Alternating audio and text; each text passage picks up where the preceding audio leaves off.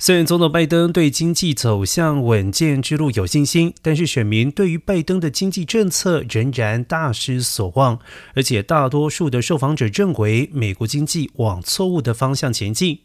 美联社与 NORC 公共事务研究中心九月民调显示，仅百分之三十八的受访者认可拜登的经济政策。百分之二十九的成人说美国的经济强健，但有百分之七十一的人说很差。不过这些数据比六月情况还要好，当时有百分之七十九的人认为景气不佳，仅有百分之二十的人认为经济情况不错。民主党候选人在这一次其中选举遭受到共和党的批评，共和党将这一场选举定调为对拜登施政的公投，聚焦通膨。高油价等经济要害。